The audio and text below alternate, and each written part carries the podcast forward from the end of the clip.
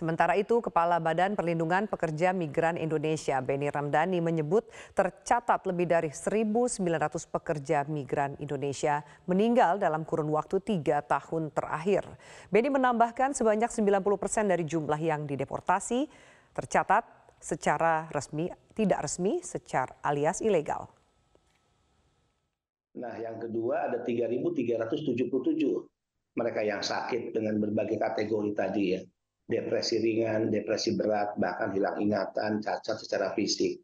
Kemudian 1.937 mereka yang kembali ke Indonesia sudah dalam keadaan meninggal. Kita menerima peti jenazah berarti rata-rata dua peti jenazah per hari selama kurun waktu tiga tahun. Nah, 90% dari yang dideportasi atau ya peti jenazah dan yang sakit, ini adalah mereka yang nama-namanya tidak terdata dalam Cisco BP2MI. Sistem ya komputerisasi yang kita miliki, pendataan bagi para pekerja yang dinyatakan resmi. Nah, sehingga mereka dikategorikan unprocedural, mereka masuk dalam kategori yang diberangkatkan secara ilegal, dan kami meyakini, boleh dong kami meyakini 80% dari angka tersebut adalah mereka yang menjadi korban tindak pidana perdagangan orang. Nah, tentu ini membuat saya miris ya.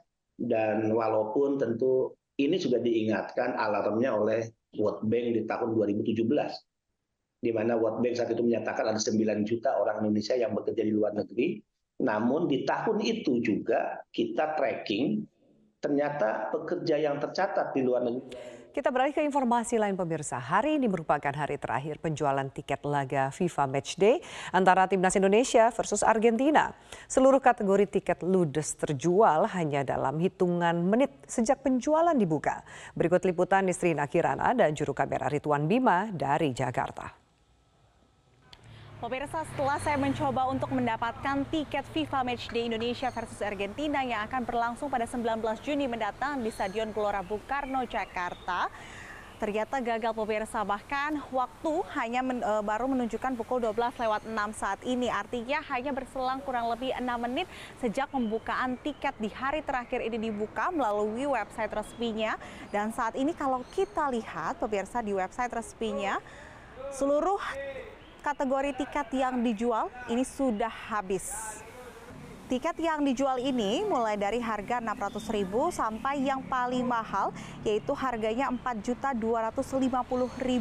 Dan ini kalau kita lihat tadi sebetulnya sejak menit keempat yakni di 12 lewat 04 waktu Indonesia Barat juga sudah tidak dapat dipesan kembali. Wah, pemirsa ternyata prediksi untuk pemesanan atau pembelian tiket di hari terakhir ini yang digadang-gadang akan jauh lebih cepat habis dibandingkan pada penjualan hari pertama dan juga hari kedua kemarin. Ini terbukti bahkan di uh, 4 menit setelah pembukaan tiket atau penjualan tiket ini dibuka, tiket seluruhnya sudah terjual habis. Dan total PSSI ini menyediakan ada lebih dari 60 ribu tiket dari total kapasitas uh, Stadion Gelora Bung Karno yang dapat menampung hingga 77 ribu penonton. Ini memang menjadi pertandingan uh, yang cukup menarik karena ini menjadi kali pertama antara Indonesia dan juga Argentina pertama kali akan bertemu baik itu bertanding uh, untuk pertandingan persahabatan ataupun pertandingan resmi. Dan pertandingan ini juga menjadi uh, salah satu agenda FIFA Matchday untuk Juni 2023 di mana sebelum nantinya Indonesia akan menghadapi Lionel Messi dan rekan-rekannya, Indonesia juga akan melawan Palestina di Stadion Gelora Bung Tomo Surabaya uh, Surabaya Indonesia dan pertandingan ini akan berlangsung pada tanggal 14 Juni mendatang. Dan penjualan tiket sampai dengan saat ini juga sudah habis saya gagal untuk mendapatkan tiketnya padahal tadi saya sudah sampai di pengisian data diri namun tidak berhasil untuk mendapatkan tiket FIFA Matchday Indonesia versus Argentina. Dan nanti kita akan tunggu saja kira-kira siapa yang akan menjadi juara dalam pertandingan Indonesia versus Argentina di tanggal 19 Juni mendatang. Dari Jakarta, Nisrina Kirana, Ridwan Dima, Metro TV. Berikutnya Partai Demokrat menyebut pernyataan Kepala Bapilo Andi Arief yang akan mengevaluasi dukungan ke Anies Baswedan jika tidak segera mengumumkan cawapresnya bukan menarik dukungan melainkan mencari strategi lain. Sementara itu Ketua DPP Partai Nasdem Willy Aditya menyatakan perlu kehati-hatian dalam menentukan figur cawapres untuk Anies. Kepala Bamkomstra DPP Partai Demokrat Herzaki Mahendra Putra menyebut pernyataan Kepala Badan Pemenangan Pemilu Andi Arief yang menyebut akan mengevaluasi Anies jika tidak segera umumkan cawapresnya bukan berarti menarik dukungan untuk Anies Baswedan. Menurut Herzaki, evaluasi yang dimaksud Andi Arief adalah evaluasi strategi, bukan menarik dukungan. Herzaki memastikan Demokrat tetap komitmen untuk memenangkan Anies Baswedan bersama Partai Nasdem dan PKS masih didalami dulu itu eh, statementnya ya. Karena yang kami tahu bukan mengevaluasi dukungan yang menjadi poin utama tetapi yang menjadi poin utama itu adalah kami ini Demokrat ya menyampaikan aspirasi menyuarakan aspirasi dari masyarakat pro perubahan. Yang menginginkan Mas Anies bisa segera mengumumkan siapa eh, cawapresnya. Karena bagaimanapun ya kalau misalnya belum diumumkan cawapresnya ada kekhawatiran dari publik. Ya ini Mas Anies beneran bisa berlayar atau tidak nih gitu Ya, ini kan menjadi perhatian buat publik. Menanggapi pernyataan Andi Arief tersebut, Ketua DPP Partai Nasdem Willy Aditya menyatakan figur cawapres harus bisa menyumbang elektoral hingga 12 persen. Untuk itu, diperlukan kehati-hatian yang presisi dalam menentukan figur seorang cawapres. Terkait dengan calon wakil presiden, tentu suatu hal yang dinamis saja memang koalisi perubahan itu dengan Nasdem, Demokrat dan PKS itu memiliki kecukupan syarat ya. Nah, secara kuantitatif eh, kontribusi calon wakil presiden itu maksimum 12 persen. Tapi eh, salah memilih calon wakil presiden itu merupakan sebuah langkah yang blunder. Itu yang benar-benar harus kita kaji, harus benar-benar kita berhitung kalkulasinya harus presisi, tidak bisa hanya sesembrono ya. Sementara itu, pengamat politik Henry Satrio menilai desakan Demokrat ke Anies untuk mengumumkan nama cawapresnya masuk akal. Sebab, dalam Pilpres 2024 mendatang, para pasangan calon nantinya hanya punya waktu 75 hari untuk berkampanye. Sehingga semakin cepat diputuskan akan semakin matang persiapan untuk memenangi kontestasi Pilpres 2024 mendatang.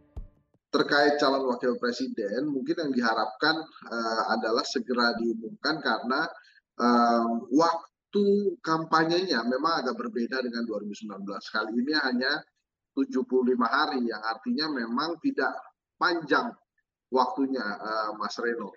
Jadi kalau uh, Nah ini dia, sebagai penantang memang cawapres ini bisa jadi kartu as atau kartu truf ya yang harus disimpan sebelum uh, ketahuan oleh lawannya sehingga memang bisa uh, dijaga kapan keluarnya. Meski demikian, Henry Satrio mengingatkan, mengumumkan figur cawapres juga berarti membuka kartu as koalisi tersebut. Sehingga perlu pertimbangan yang matang dalam menentukan figur yang akan dipilih sebagai calon wakil presiden. Dari Jakarta, Tim Liputan Metro TV. Pemirsa polemik sistem pemilu proporsional terbuka atau tertutup terus diperdebatkan dan masih belum diputuskan oleh Mahkamah Konstitusi. Tidak hanya sebagian besar anggota Dewan, publik pun lebih memilih pemilu proporsional terbuka dan bahkan mendesak MK agar tidak ikut campur merubah isi undang-undang pemilu.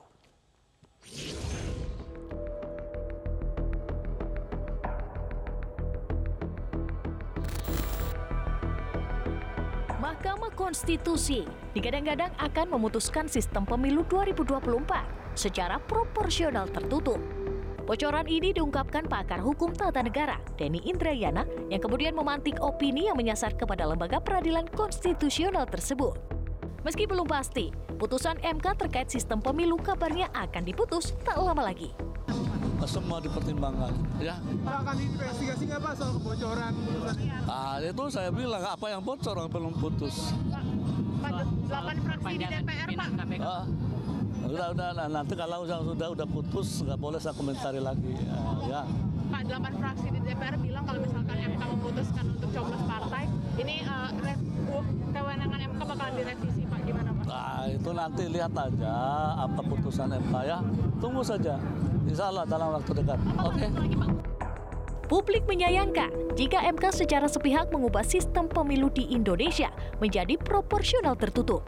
Karena pemilu serentak yang tinggal 8 bulan lagi, perubahan aturan hukum dan kebijakan ini berpotensi berakibat mengganggu demokrasi di Indonesia. Berbagai desakan mencuat agar MK menolak gugatan uji materi Undang-Undang Nomor 7 Tahun 2017 tentang pemilu yang sedang berjalan. Jikapun ada perubahan, MK diminta untuk menyerahkan perubahan sistem pemilu kepada pembentuk undang-undang yakni DPR dan pemerintah. Delapan partai di DPR RI pun jelas menyatakan sikapnya mendukung sistem pemilu proporsional terbuka. Hanya PDIP yang ngotot agar pemilu digelar secara sistem proporsional tertutup. Tak hanya anggota dewan, berdasarkan hasil survei indikator politik Indonesia, mayoritas masyarakat menginginkan sistem pemilu proporsional terbuka. Data itu diperoleh dari Februari 2022 dan Februari 2023. Nah, pemilih punya hak untuk menentukan siapa caleg yang lolos dengan sistem suara terbanyak. Nah, itulah proksi buat sistem proporsional terbuka. Naik kurang lebih sekitar 2% dibanding survei bulan Februari. Tapi secara umum kita mengatakan dari dua survei ini, preferensi terhadap sistem proporsional terbuka itu mayoritas mutlak sementara yang memilih proporsional tertutup tidak mengalami perubahan sekitar 11,9 persen. Sistem pemilu proporsional terbuka yang berlaku saat ini bukanlah hal baru. Sejak 2008 silam, berdasarkan keputusan MK, pemilu dilaksanakan dengan proporsional terbuka. Jika MK mengembalikan sistem pemilu menjadi proporsional tertutup, tidak hanya menjadi langkah mundur demokrasi di tanah air, namun juga jelas-jelas mengganggu persiapan pemilu 2024 yang sudah di depan mata. Tim Liputan, Metro TV.